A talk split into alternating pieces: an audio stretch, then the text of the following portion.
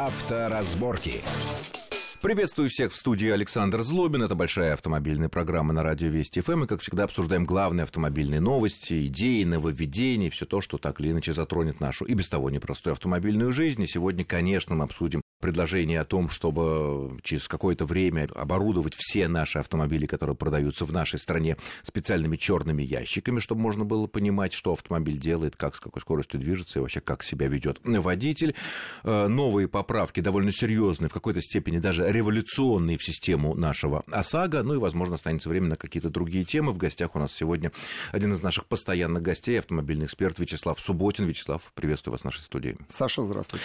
Вот, черный ящик вызвали большое количество споров. Ну, коротко. Резонанс. Резонанс, скажем так, немалый резонанс. Споры, да. О чем, собственно, идет речь? В целях повышения безопасности власти разрабатывают такую идею, чтобы с какого-то определенного года, ну, пока сроки не определены, естественно, сделать так, чтобы в каждом продающемся у нас в стране новом автомобиле стояли черные ящики по типу, как в самолетах, чтобы они передавали онлайн информацию о том, где находится автомобиль, с какой скоростью он движется, не нарушает ли он правил дорожного движения.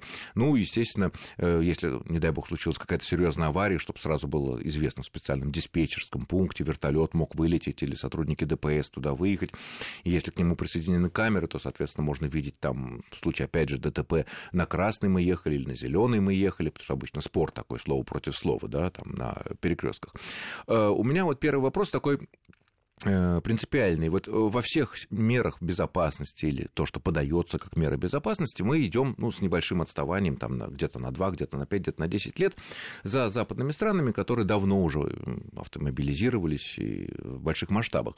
Где-нибудь, в какой-нибудь стране европейской, американской, там, азиатской, существуют правила, что вот такого рода черные ящики обязаны быть в автомобилях, или такого требования нет нигде? Да избави бог, конечно, нет. А почему? Потому что это нарушение конституционного права. Какого? Прежде всего. Это хорошо прикрываться словом «безопасность». На самом деле это просто слежка за гражданами.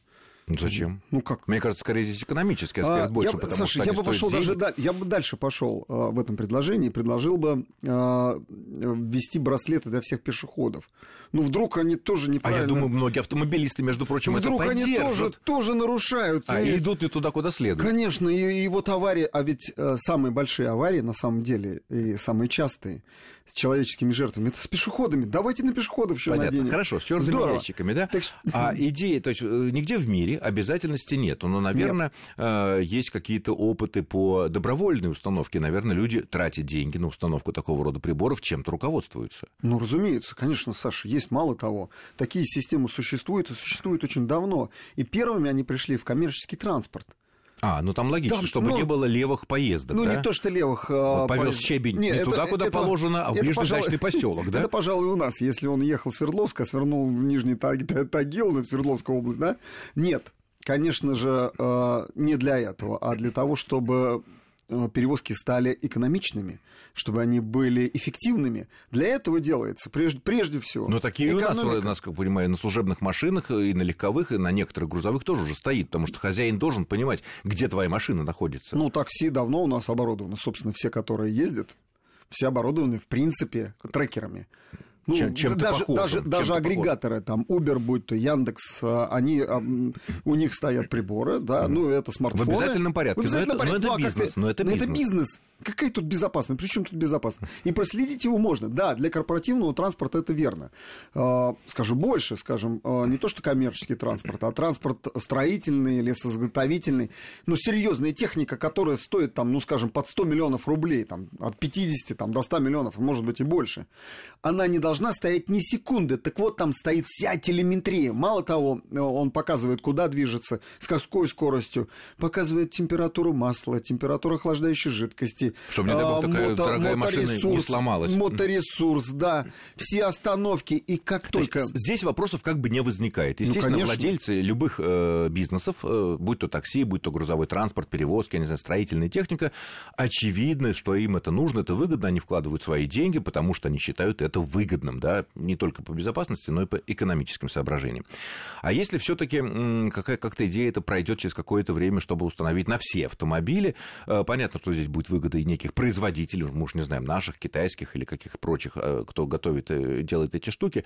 О каких ценах может идти речь, о какой стоимости вот такая штука, которая могла бы онлайн передавать все вот эти телеметрию? Если онлайн, то это примерно под 100 тысяч рублей. Вот по сегодняшним деньгам. Угу. Ну, вот ну, плюс абонентская... Если сегодня мы будем... Да, плюс некая абонентская плата. Ну, конечно, еще будет абонентская плата. Ну, понятно. Само собой, а мало если того... как в самолетах, которые онлайн не передают, а пишут на некий носитель, то потребуется, наверное, такой... Около 50 тысяч рублей. Но тоже объем носителя дорогой. Саш, я занимался этой темой, да, и хотел свои спортивные гоночные автомобили, «Газели», да, оборудовать такой телеметрией, чтобы я мог вести не просто записи, да, там, треков, онлайн-трансляцию хотел вести. Так это вот встало дороже самих гоночных машин.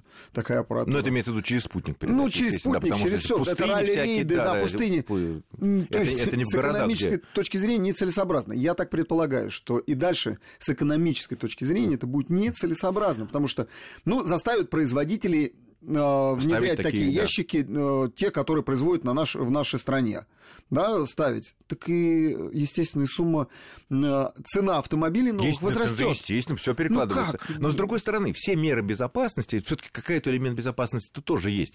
Потому что, если, например, некий диспетчер, скажем так, всевидящий, смотрит и видит, что эта машина, камера ее не видит, ничего, но он видит, что эта машина несет со скоростью 200 км в час, он может дать сигнал там, по ДПС, который поедет, остановит эту машину и накажет этого злодея, который так несется.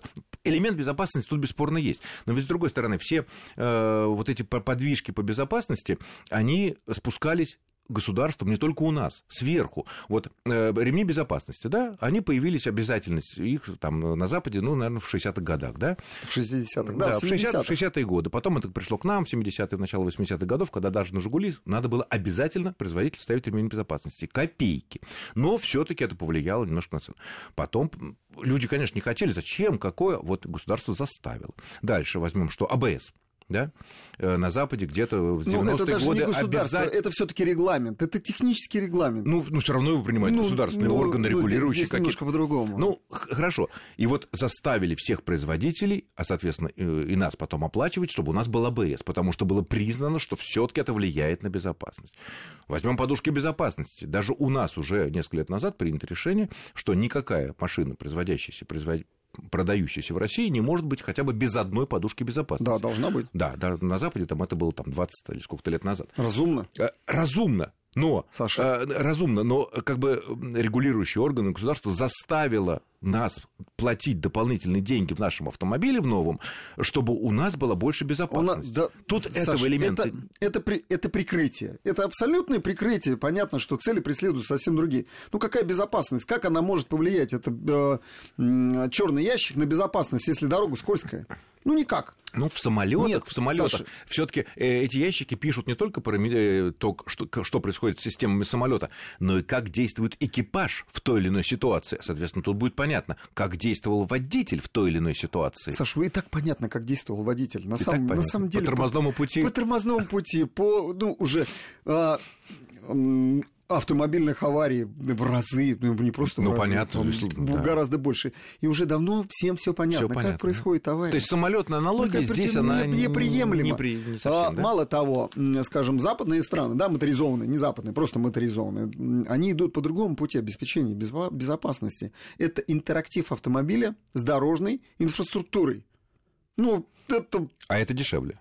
Это в разы дешевле, не нужно... А интерактив что имеется в виду? Вот если, допустим, стоит знак, допустим, 30 км в час, да, нехороший человек едет со скоростью 60 км в час, в знаке вмонтирован некий такой датчик, и он что, заставляет автомобиль притормозить? Он заставит автомобиль притормозить. Что, и такое уже реально есть? Саша, подождите, а как же автомобили сейчас уже беспилотники? Так они так и ездят. Тут пока пилотные автомобили. Так в том-то и дело, но сейчас и водитель пока сидит. А такая вот система, которую я вот так сходу придумал, она что, реально существует и реально действует в каких-то странах уже? Реально, да, в Штатах существует Google Мобили, тут так и ездит.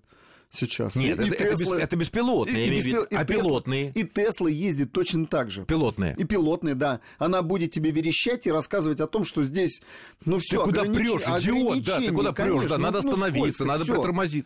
Но сейчас даже машины, те, которые у нас продаются, все знаки, они сами уже определяют. не просто по GPS-точке, где какой знак стоит, а просто по видимой зоне. Увидел знак 30, 40, там 50, да неважно, там 100, 130, он отображает на переднем стекле. Но пока все-таки машину не притормаживает. Ну нет, не притормаживает. Но, пожалуйста, те продвинутые компании, которые выдают сегодня автомобили, там, показывают на выставках, те, которые уже ездят по дорогам, они ездят уже с таким системой, все, не готовы. А мы до этого... И эта вещь дешевле. Ну, абсолютно дешевле. А главное, она безопаснее. Она именно настроена именно на безопасность. Пусть даже при той же цене. Именно на безопасность. Потому что следить за автомобилистом зачем? Он сам должен действовать с инфраструктурой. То есть для безопасности логичнее использовать те наработки, которые были сделаны, в том числе и в нашей стране, для беспилотных автомобилей. У нас наконец-то там занялись беспилотниками. Ну, очень КАМАЗы, коряво, очень плохо, потому что КАМАз, представляете, КАМАЗ. КАМАЗ беспилотник. Нет, ни знаний, ни опыта, ничего у них нет. Есть у НАМИ. Вот НАМИ, они заказали НАМИ, и НАМИ делает. Нет, работы в этом ведутся, и понятно, что здесь безопасности больше. И ездит, и занимается этим, скажем, искусственным интеллектом. Самая продвинутая компания на сегодняшний день — это Яндекс.